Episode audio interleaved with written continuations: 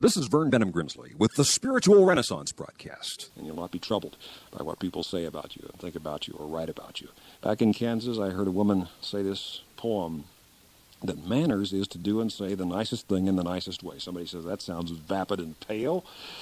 But think about it. What if everybody on this planet did have good manners? We're a lady and gentleman, not trying to hurt people's feelings.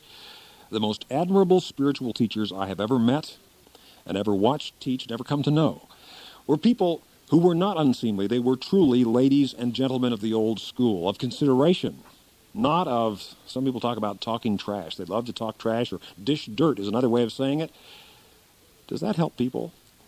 Is that helping people to fulfill their own spiritual potentials? Making some joke about their failures and their problems, vicissitudes. Anger is a gun that bursts at the barrel and kills the holder ultimately. This commentary was sponsored by Spiritual Renaissance Broadcast Ministries.